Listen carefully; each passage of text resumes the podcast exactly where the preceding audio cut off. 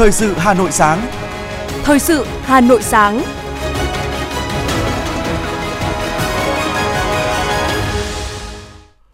Kính chào quý vị và các bạn. Bây giờ là chương trình thời sự của Đài Phát thanh Truyền hình Hà Nội. Chương trình sáng nay, Chủ nhật ngày 12 tháng 2 có những nội dung chính sau đây.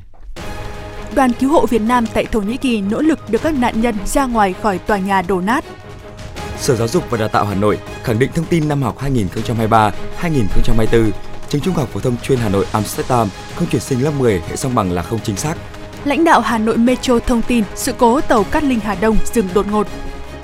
Phần tin thế giới có những sự kiện nổi bật, căng thẳng mới giữa Ba Lan và Belarus. Hàng trăm nghìn người trên toàn nước Pháp tuần hành gây áp lực về cải cách lương hưu. Sau đây là nội dung chi tiết. Thưa quý vị, khoảng 1 giờ sáng theo giờ Thổ Nhĩ Kỳ, tức 5 giờ sáng theo giờ Việt Nam, đoàn công tác cứu nạn, cứu hộ của Bộ Công an Việt Nam đã đến thành phố Adiyaman, Thổ Nhĩ Kỳ. Ngay trong đêm, đoàn cứu nạn cứu hộ của Bộ Công an Việt Nam đã dựng xong lán trại và đi khảo sát hiện trường được phân công bởi cơ quan ứng phó thảm họa và tình huống khẩn cấp Thổ Nhĩ Kỳ. Địa điểm là một tòa nhà trên đường số 531 thuộc thành phố Adiyaman. Tòa nhà này đã được cho là đã vùi lấp 15 người trong cùng một gia đình sau trận động đất hôm 6 tháng 2 lực lượng cứu nạn đã phát hiện vị trí của những nạn nhân đầu tiên trong đống đổ nát và đang lên phương án sớm nhất đưa các nạn nhân ra ngoài. 7 giờ sáng nay, đoàn đã bắt đầu thực hiện nhiệm vụ. Tối qua, đại diện Đại sứ quán Việt Nam và đoàn công tác của Bộ Công an bàn giao các thiết bị hỗ trợ cho lãnh đạo thành phố Adiyaman. Dự kiến ngày hôm nay, 76 cán bộ, chiến sĩ quân đội nhân dân Việt Nam sẽ lên đường hỗ trợ nhân đạo và cứu trợ thảm họa động đất tại Thổ Nhĩ Kỳ với đội quân y, cán bộ chỉ huy và 6 chú chó nghiệp vụ.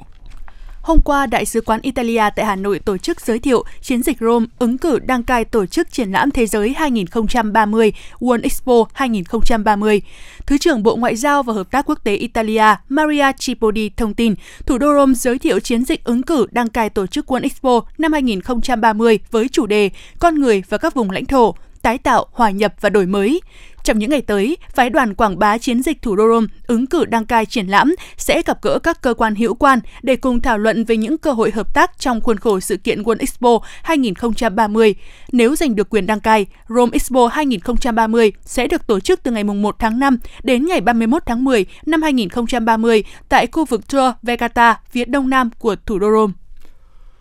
Thưa quý vị, xuất khẩu thủy sản tháng 1 năm nay chỉ đạt khoảng 600 triệu đô la Mỹ, tức giảm tới 31% so với cùng kỳ năm ngoái. Ngoài lý do Tết Dương lịch và Tết Nguyên đán rơi vào tháng này khiến số ngày nghỉ nhiều, còn một số nguyên nhân hàng đầu nữa đó chính là thiếu đơn hàng. Các thị trường chính nhập khẩu nông sản Việt Nam đều đã giảm mạnh đặt hàng trong tháng qua, trong đó Hoa Kỳ, Trung Quốc, Hồng Kông đều giảm hơn một nửa, EU giảm 35%, kinh tế thế giới năm nay dự báo sẽ còn tiếp tục nhiều rủi ro, ảnh hưởng đến nhu cầu tiêu thụ thủy sản, các doanh nghiệp trong nước vì thế cần có sự chủ động để vượt khó.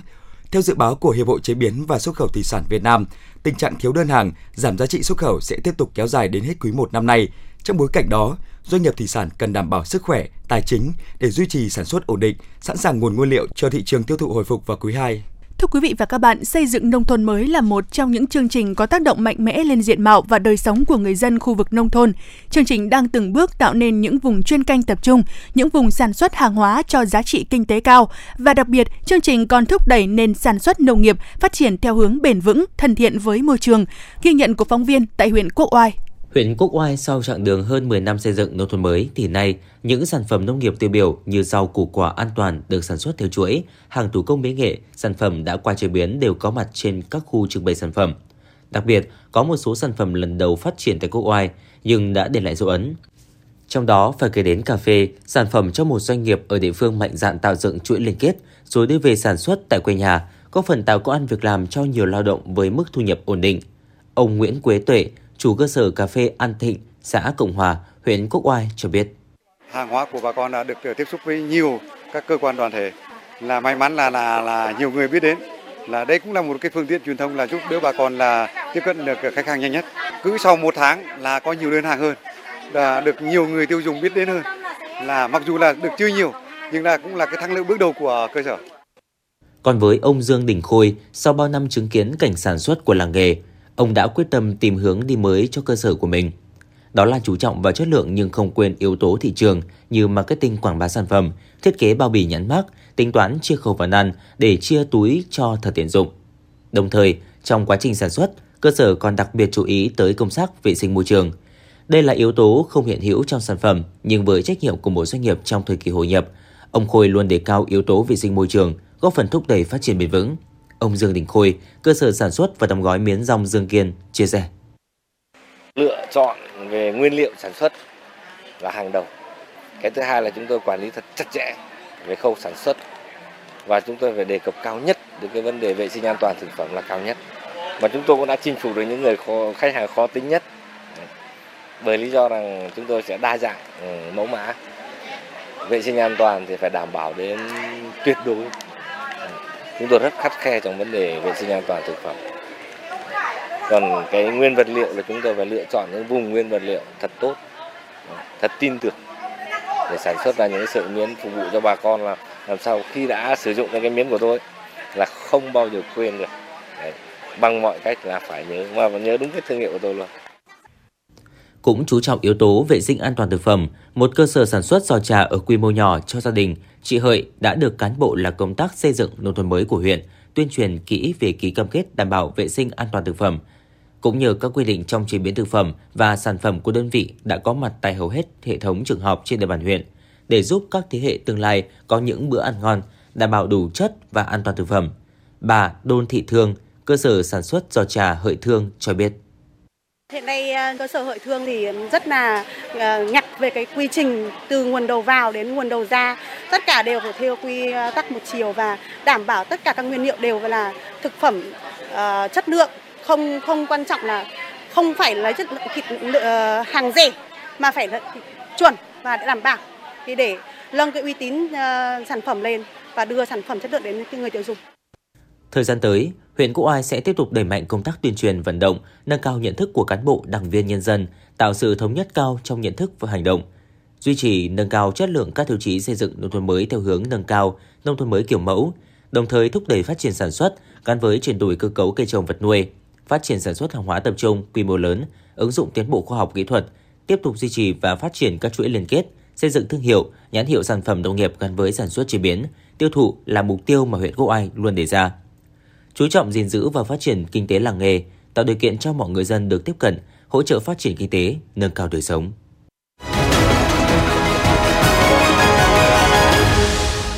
Thưa quý vị và các bạn, trước tình trạng nông dân bỏ ruộng, Hợp tác xã Nông nghiệp Tân Hòa đã đứng ra thuê đất của dân để triển khai mô hình cánh đồng mẫu lớn. Việc triển khai cánh đồng mẫu lớn cũng đã góp phần đưa cơ giới hóa và sản xuất, nâng cao năng suất và sản lượng trên mỗi hecta diện tích. Xã Tân Hòa vốn có nghề miến rong phát triển nên người dân không còn mặn mà với đồng ruộng. Trên cơ sở thuê lại đất của dân, Hợp tác xã Nông nghiệp Tân Hòa đã áp dụng mô hình cánh đồng mẫu lớn trên diện tích 50 ha thuê lại của gần 1.000 hộ dân thuộc 6 thôn của xã Tân Hòa. Vụ xuân năm nay, hợp tác xã cũng đã triển khai làm đất, đổ ải và gieo xạ bằng máy với giống lúa nếp 87. Khi triển khai cánh đồng mẫu lớn thì việc áp dụng cơ giới hóa rất thuận lợi, giúp tiết giảm chi phí lao động, nâng cao hiệu quả kinh tế. Ông Hoàng Văn Quỳ, Giám đốc Hợp tác xã Nông nghiệp Tân Hòa, huyện Quốc Oai chia sẻ. Thì hợp tác xã thực ra cũng mạnh dạn để đứng ra lập kế hoạch và xây dựng cái cánh đồng mẫu lớn để trước hết một là sẽ cải tạo lại cái đồng ruộng cho toàn thể bà con xã viên cái thứ hai là đưa toàn bộ cơ giới hóa vào sản xuất và ký hợp đồng với các nhà khoa học để đưa cái ờ, giống chất lượng và cái ờ, chất lượng của sản phẩm nó được nâng lên. Thế thì chúng tôi có ký với một nhà cung cấp giống và bao tiêu sản phẩm. Hai nữa là chúng tôi có ký với một công ty sản xuất phân bón nano về sẽ để uh, thực hiện cái dự án này. Để triển khai cánh đồng mẫu lớn với chủ trương của huyện cùng sự vào cuộc của các cấp ủy chính quyền địa phương, nhân dân cũng đã đồng thuận cho Hợp tác xã Nông nghiệp Tân Hòa thuê lại đất của dân để xây dựng mô hình cánh đồng mẫu lớn, ứng dụng cơ giới hóa, đồng bộ và ký kết với doanh nghiệp bao tiêu đầu ra sản phẩm. Ruộng đất không bị bỏ hoang, nhân dân có thêm một phần kinh phí và hợp tác xã cũng có thêm nguồn thu. Ông Vương Trí Đạt, Phó Chủ tịch Ủy ban nhân dân xã Tân Hòa, huyện Quốc Oai cho hay có anh là toàn bộ ừ, cái số đất ruộng ở dưới khu vực ờ, phía tây ấy, thì giao hợp tác xã mà họp cùng với toàn bộ các thôn. Và đến từng hộ dân ký cam kết là toàn bộ cùng với hợp tác xã nông nghiệp là không cải làm gì ở đó và vẫn để nguyên. Chỉ có treo treo trồng ờ, coi như là chỉ có cây lúa không làm gì khác ngoài cái việc cây lúa. Và các anh chị nhân dân rất là à, cũng là ủng hộ cái việc đó. Và một phần kinh tế là để hợp tác xã nông nghiệp khó khăn và một phần kinh tế là trả dân để cho dân cũng không làm thì cũng tạo điều kiện một phần để làm sao dân cũng yên tâm trong cái công việc là giá giao ruộng cho hợp tác xã. với mục tiêu chung là xây dựng cánh đồng mẫu lớn gắn với xây dựng nông thôn mới, nhằm đạt kết quả cao trong chiến lược chỉnh trang đồng ruộng, quy hoạch đồng bộ, hợp lý hệ thống giao thông, thủy lợi nội đồng, liên kết sản xuất, thành lập tổ hợp tác sản xuất và áp dụng các tiến bộ kỹ thuật vào sản xuất, làm giảm chi phí sản xuất, bảo vệ môi trường, tạo ra sản phẩm an toàn với giá trị kinh tế cao. Ông Nguyễn Quang Thắm, trưởng phòng kinh tế huyện Quốc Oai cho biết.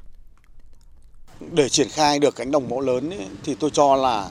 các ủy chính quyền ở địa phương phải tập trung và coi đây là một cái việc quan trọng để lãnh đạo chỉ đạo vận động nhân dân để đồng bộ cho cái việc uh, thuê lại ruộng hoặc là liên kết để uh, thực hiện một cái, cái cánh đồng mẫu lớn thì mới có thể triển khai được chứ nếu như mà trong cái khoảnh ruộng lớn như này và có khoảng độ 5 7 hộ gia đình họ lại không đồng ý với cái việc đó thì cũng khó thể có thể áp dụng được. Thì đây là cái khó mà uh, ủy ban huyện sẽ cố gắng là để khắc phục và triển khai trong cái uh, thời gian tới. Từ mô hình điểm này, huyện Quốc Oai cũng sẽ tập trung đánh giá hiệu quả mô hình và phối hợp với chính quyền các địa phương vận động nhân dân cho thuê lại đất để triển khai nhân rộng mô hình cánh đồng mẫu lớn. Hiệu quả rõ, việc cần phải làm là sự vào cuộc của chính quyền địa phương cùng sự đồng thuận của nhân dân nhằm khai thác hết tiềm năng đất đai của địa phương.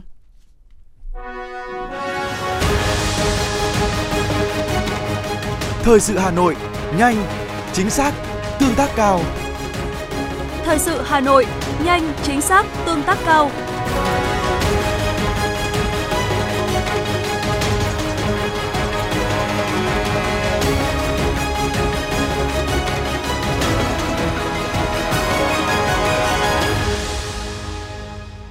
Chương trình thời sự xin được tiếp tục với những thông tin đáng chú ý khác. Thưa quý vị và các bạn, tối qua tại thành phố Lạng Sơn, ban tổ chức các hoạt động mừng Đảng, mừng Xuân Quý Mão tỉnh Lạng Sơn năm 2023 đã khai mạc tuần văn hóa, thể thao và du lịch Lạng Sơn năm 2023 với chủ đề Sắc xuân xứ Lạng. Đây là điểm nhấn quan trọng trong chuỗi các hoạt động mừng Đảng, mừng Xuân Quý Mão năm 2023 của tỉnh Lạng Sơn và là sự kiện góp phần thúc đẩy sự phát triển của lĩnh vực kinh tế, văn hóa xã hội của tỉnh, đưa Lạng Sơn trở thành điểm đến du lịch thân thiện, thu hút khách du lịch trong và ngoài nước – Tuần văn hóa thể thao du lịch Lạng Sơn năm 2023 diễn ra với nhiều hoạt động phong phú như giao lưu hát then, sli, lượn, thi lầy cỏ dân tộc nùng, tày, giao lưu biểu diễn múa sư tử mèo, lân rồng, lễ hội đua bè mảng trên sông Kỳ Cùng, hội thi hương sắc ẩm thực xứ Lạng và các trò chơi dân gian, liên hoan diễn sướng chầu lợn, chầu văn Lạng Sơn mở rộng cùng các hoạt động biểu diễn nghệ thuật chuyên nghiệp và quần chúng, giao lưu thi đấu thể thao hấp dẫn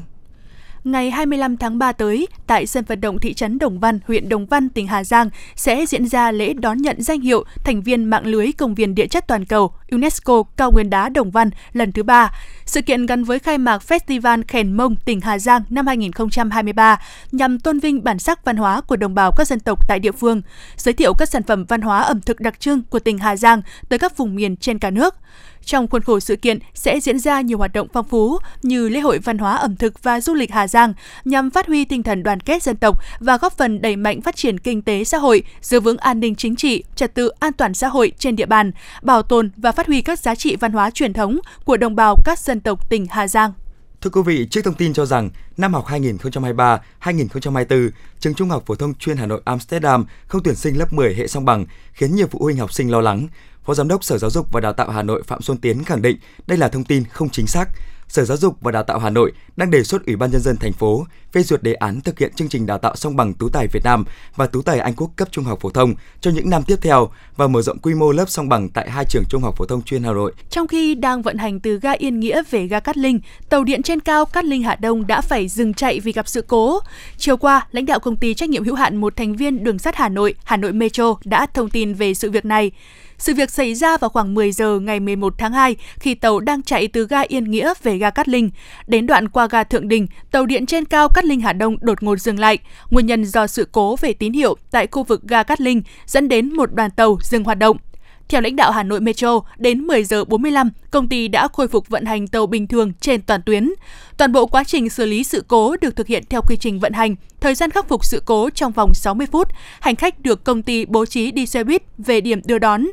Đề cập mức độ ảnh hưởng của sự cố, lãnh đạo Hà Nội Metro cho biết sự việc đã ảnh hưởng đến vận hành chạy tàu. Dừng chạy tàu từ ga Cát Linh đến ga Thượng Đình trong thời gian xử lý sự cố. Công ty phải bỏ một lượt chờ khách từ ga Cát Linh đến ga Yên Nghĩa, chạy lộ trình nhỏ một số lượt từ ga Thượng Đình đến ga Yên Nghĩa và ngược lại. Thưa quý vị, dù chưa có thống kê cụ thể về tỷ lệ nữ giới vi phạm khi điều khiển phương tiện, song theo Cục đại diện Cục Cảnh sát Giao thông Bộ Công an, hiện có nhiều trường hợp phụ nữ vi phạm nồng độ cồn khi điều khiển phương tiện cơ giới bị phát hiện và xử lý. Theo thống kê của Phòng Cảnh sát Giao thông Hà Nội, từ ngày 14 tháng 2 năm 2022 đến ngày 6 tháng 2 năm 2023, lực lượng cảnh sát giao thông công an thành phố đã kiểm tra, xử lý hơn 10.000 trường hợp vi phạm nồng độ cồn và tiền hơn 57 tỷ đồng, tạm giữ hơn 10.000 phương tiện các loại. Đáng chú ý tại nhiều địa phương, lực lượng chức năng cũng ghi nhận nhiều trường hợp vi phạm nồng độ cồn, đó chính là nữ giới. Thiếu tá Nguyễn Văn Khương, đội phó đội cảnh sát giao thông đường sắt, tổ trưởng Y14 trên 141, công tác công an thành phố Hà Nội cho biết, đơn vị được quán triệt xử lý nghiêm, không có chuyện xin sỏ, bỏ qua vi phạm, đặc biệt liên quan đến nồng độ cồn và người điều khiển phương tiện là nữ giới. Riêng đợt cao điểm vừa qua, tổ công tác của đơn vị đã ghi nhận hơn 10 trường hợp vi phạm là phụ nữ điều khiển phương tiện khi đã sử dụng rượu bia.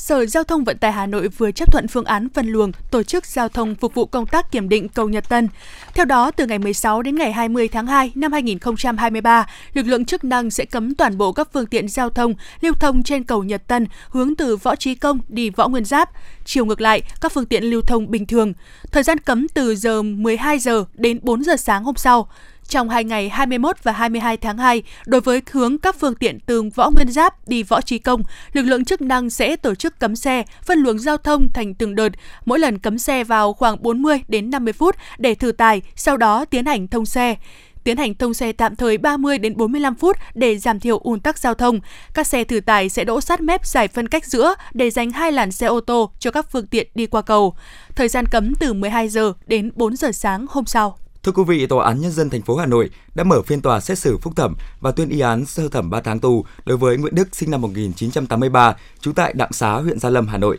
về tội chống người thi hành công vụ theo quy định tại điều 330 Bộ luật hình sự. Trước đó, ngày 18 tháng 8 năm 2022, Tòa án Nhân dân huyện Gia Lâm đã mở phiên tòa xét xử sơ thẩm vụ án này và xác định khoảng 1 giờ ngày 16 tháng 8 năm 2021, tại chốt kiểm dịch số 12 tại cổng khu đô thị Đặng Xá, huyện Gia Lâm, Hà Nội, bị cáo Nguyễn Đức điều khiển xe máy, tự ý đi qua chốt kiểm soát dịch bệnh, không chấp hành yêu cầu dừng đỗ xe, kiểm tra giấy tờ, tổ công tác yêu cầu Đức xuất trình giấy tờ tùy thân và giấy tờ đi đường để kiểm tra, nhưng anh này không chấp hành và có lời nói, hành động đe dọa, chửi tục, xúc phạm, chống đối lại các thành viên trong tổ công tác đang thực hiện nhiệm vụ tại chốt kiểm soát dịch.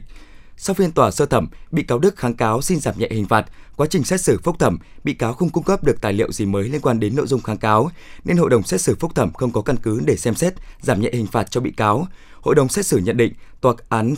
cấp sơ thẩm đã xem xét đầy đủ các tình tiết giảm nhẹ cho bị cáo như thành khẩn khai báo, ăn năn hối cải, phạm tội lần đầu, bố mẹ bị cáo là người có công với đất nước, nên mức 3 tháng tù là tương xứng với hành vi phạm tội của bị cáo. Với phán quyết trên, Hội đồng xét xử phúc thẩm quyết định bác đơn kháng cáo của bị cáo Nguyễn Đức.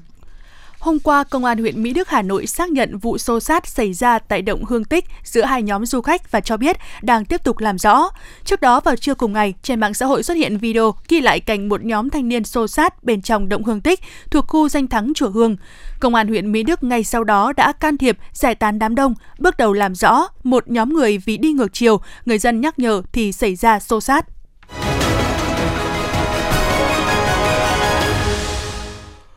Quý vị và các bạn đang nghe chương trình thời sự của Đài Phát thanh Truyền hình Hà Nội. Phần tin thế giới sẽ tiếp nối chương trình. Căng thẳng mới giữa Ba Lan và Belarus đã nổi lên khi Vaxara tuyên bố đóng cửa biên giới với Minsk sau khi một nhà hoạt động và nhà báo cáo người Ba Lan bị tòa án ở Belarus kết án 8 năm tù với các tội danh mà Gora cho là có động cơ chính trị. Cụ thể, Bộ Nội vụ Ba Lan thông báo nước này tiến hành đóng cửa một cửa khẩu biên giới với Belarus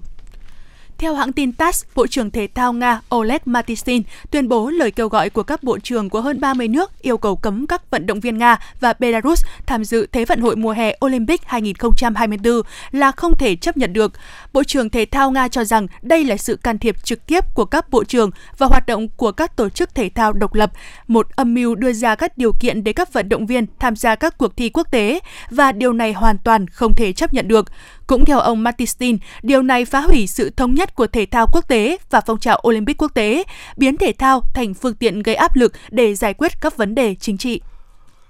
Thưa quý vị, từ khi châu Âu cấm sản phẩm dầu khí từ Nga có hiệu lực từ ngày 5 tháng 2, họ đã chuyển sang tìm kiếm những nhà cung cấp khác Nhu cầu của châu Âu rất lớn, cơ quan năng lượng quốc tế đã chỉ ra trong một báo cáo của họ được công bố vào tháng 11 năm 2022 rằng châu Âu sẽ phải tìm kiếm 1 triệu thùng dầu ma rút và napha mỗi ngày từ những nguồn khác ngoài Nga để bù đắp cho lượng dầu thiếu hụt, trong khi Mỹ và Ả Rập Xê Út là những nhà cung cấp chính của châu Âu. Ấn Độ nổi lên như một nguồn dầu và dầu hỏa thiết yếu, cả hai loại nguyên liệu đều được sản xuất từ dầu Ura, một vùng núi thuộc lãnh thổ của Nga. Dữ liệu mới công bố của Đại học Michigan cho thấy chỉ số tâm lý người dùng, thước đo quan trọng sức khỏe nền kinh tế Mỹ trong tháng 2 đã tăng cao nhất trong 13 tháng qua. Theo đó, chỉ số tâm lý người dùng trong tháng 2 tại Mỹ đã tăng 66,4% so với mức 64,9% trong tháng 1. Đây là chỉ số cao nhất kể từ tháng 1 năm 2022, vượt qua kỳ vọng của các chuyên gia kinh tế. Tâm lý người dùng được củng cố nhờ lạm phát Mỹ đã hạ nhiệt xuống mức 6,5% vào tháng 12 sau khi chạm đỉnh 9,1 vào mùa hè năm 2022. Trong tháng 1, kinh tế Mỹ đã tạo thêm 517.000 việc làm mới, tỷ lệ thất nghiệp giảm xuống 3,4%, mức thấp nhất trong 53 năm qua. Thưa quý vị, hôm qua hàng trăm nghìn người đã tham gia các cuộc tuần hành trên khắp nước Pháp nhằm tăng áp lực lên chính phủ về các kế hoạch cải cách lương hưu, trong đó có tăng tuổi nghỉ hưu từ 62 lên 64. Đây là cuộc tuần hành đầu tiên được tổ chức vào ngày cuối tuần. Trong tuyên bố chung trước cuộc tuần hành, tất cả các nghiệp đoàn lớn kêu gọi chính phủ rút lại kế hoạch này, đồng thời cảnh báo sẽ tìm cách gây ra đình trệ trên toàn quốc từ ngày 7 tháng 3 nếu các yêu cầu của nghiệp đoàn không được chính phủ đáp ứng. Cuộc đình công tiếp theo đã được lên kế hoạch vào ngày 16 tháng 2. Theo số liệu cập nhật từ cả Thổ Nhĩ Kỳ và Syria, số người thiệt mạng trong thảm họa động đất kinh hoàng hôm 6 tháng 2 tại hai nước hiện đã lên tới hơn 25.000 người. Ngoài ra, số người bị thương là hơn 85.000 người. Cảnh sát Thổ Nhĩ Kỳ cũng đã bắt giữ 12 người liên quan đến các tòa nhà bị sập tại các tỉnh miền Đông Nam là Gaziantep và Salifura. Trong số này có các nhà thầu xây dựng.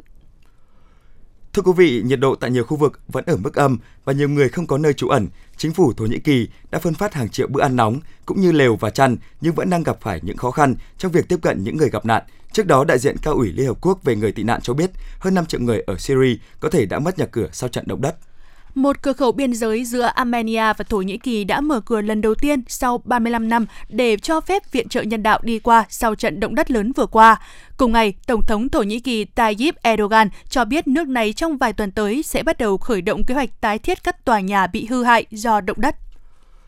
Thưa quý vị, giới chức Afghanistan cho biết một vụ lở tuyết đã xảy ra ở tỉnh Badakhan, miền Bắc nước này, khiến hai người thiệt mạng và sáu người khác bị thương. Huyện Rajasthan và tuần trước cũng đã ghi nhận một vụ lở tuyết khác, khiến hai người và ba người khác bị thương. Tuyết dây dày và thời tiết giá lạnh đã tràn qua các vùng ở Afghanistan kể từ tuần đầu tiên của tháng 1 khi nhiệt độ giảm xuống âm 30 độ C ở một số vùng và khu vực, khiến hơn 170 người ở nước này thiệt mạng các cơ quan khẩn cấp tại Anh đã phát cảnh báo về sự cố nghiêm trọng sau khi phát hiện thiết bị chưa nổ tại con sông bắc qua hạn Norfolk vào ngày 7 tháng 2. Quả bom dài khoảng 1 mét và nặng 250 kg được phát hiện bởi một nhà thầu đang làm việc gần khu vực sông Dare. Đến chiều ngày 10 tháng 2, cảnh sát Norfolk cho biết có một vụ nổ ngoài kế hoạch nhưng không ai bị thương. Thưa quý vị, Hàn Quốc gần đây đã phá kỷ lục chính nước này về tỷ lệ sinh thấp nhất thế giới. Trong năm 2022, số con trung bình của một phụ nữ nước này trong độ tuổi sinh sản đã giảm xuống còn 0,79. Con số này chưa bằng một nửa so với mức 2,1 cần thiết để duy trì dân số ổn định. Còn theo cơ quan thống kê Hàn Quốc, có tới gần một nửa số cặp vợ chồng mới cưới ở nước này trong 5 năm trở lại đây không sinh con. Theo dự báo, xứ sở Kim Chi sẽ vượt qua ngưỡng của một xã hội siêu già hóa vào năm 2025. Khi đó, số người già từ 65 tuổi trở lên sẽ chiếm 1 phần 5 dân số. Các chuyên gia lo ngại dân số giảm có thể gây căng thẳng cho nền kinh tế xứ sở Kim Chi bởi lực lượng lao động thiếu hụt trong khi chi phí chăm sóc người cao tuổi tăng lên.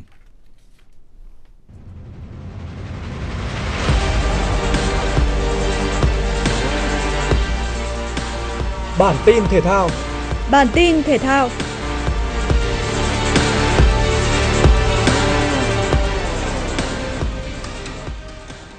Thiago Silva đã đặt bút ký vào bản hợp đồng mới tại Chelsea có thời hạn đến năm 2024 sau khi cả hai bên đạt được thỏa thuận. The Blues xác nhận cầu thủ kỳ cựu người Brazil đã gia hạn hợp đồng hiện tại và sẽ ở lại Stamford Bridge đến năm 2024. Hậu vệ này đã bước sang tuổi 38 vào tháng 9 nhưng vẫn cho thấy phong độ đầy ấn tượng. Kể từ khi ký hợp đồng vào năm 2020, trung vệ này luôn thi đấu tốt và là cầu thủ có phong độ ổn định nhất của The Blues trong suốt các nhiệm kỳ của cả Thomas Tuchel và Graham Potter. Anh hiện đã có 106 lần ra sân cho Chelsea, ghi được 5 bàn và đóng vai trò lớn trong chức vô địch Champions League mùa giải 2020-2021. Hợp đồng mới của Silva không chỉ phản ánh tầm quan trọng của anh về khả năng chuyên môn, mà còn vì khả năng hướng dẫn lứa trung vệ trẻ tiếp theo của Chelsea. Tân binh 21 tuổi Bernard Badiasile từng ca ngợi về kinh nghiệm làm việc cùng với Silva. Trong khi Trevor Chaloba cũng đã đề cập đến ảnh hưởng của cầu thủ người Brazil với sự nghiệp của anh. Bộ đôi ngôi sao của Paris Saint-Germain là Lionel Messi và Kylian Mbappe cùng tiền đạo đang khoác áo Real Madrid Karim Benzema đã lọt vào danh sách rút gọn 3 cầu thủ tranh giải FIFA The Best 2022. Danh sách rút gọn ban đầu gồm 14 cầu thủ đã giảm xuống chỉ còn 3 người, trong đó tiền đạo Robert Lewandowski, người từng hai lần giành chiến thắng, nằm trong số những cầu thủ bỏ lỡ danh sách. Người chiến thắng sẽ được công bố chính thức và chiếc cúp sẽ được trao vào ngày 27 tháng 2 tại lễ trao giải The Best FIFA Football Awards. Giải thưởng năm 2022 dựa trên màn trình diễn của các cầu thủ từ ngày 8 tháng 8 năm 2021 đến ngày 18 tháng 12 năm 2022, ngày diễn ra trận chung kết giải vô địch bóng đá thế giới. Với tổng quỹ thưởng lớn lên đến 20 triệu đô la Mỹ, Phoenix mở rộng là một trong những giải đấu hấp dẫn nhất của hệ thống PGA Tour. Nick Taylor và Adam Hadwin đã có những pha gạt bóng tương đối chính xác tại vòng 1 Phoenix mở rộng. Cả hai đều cùng âm 5 gậy và hiện dẫn đầu bảng xếp hạng. Đây cũng là lần đầu tiên sau 40 năm, ngôi đầu của một giải đấu thuộc hệ thống PGA Tour được chia sẻ bởi hai golfer người Canada. Gây thất vọng nhất vòng 1 là golfer số 1 thế giới Rory McIlroy. Trời nhiều gió đã ảnh hưởng lớn đến những cú swing của golfer người Bắc Ireland. Anh đã khép lại vòng 1 với thành tích dương hai gậy và xếp đồng hạng 82. Nhiều golfer thi đấu vào buổi chiều đã không thể hoàn thành 18 hố đấu vì trời thiếu nắng. Cựu số 1 thế giới John Ram sau 13 hố hiện có tổng âm 3 gậy và xếp đồng hạng 6.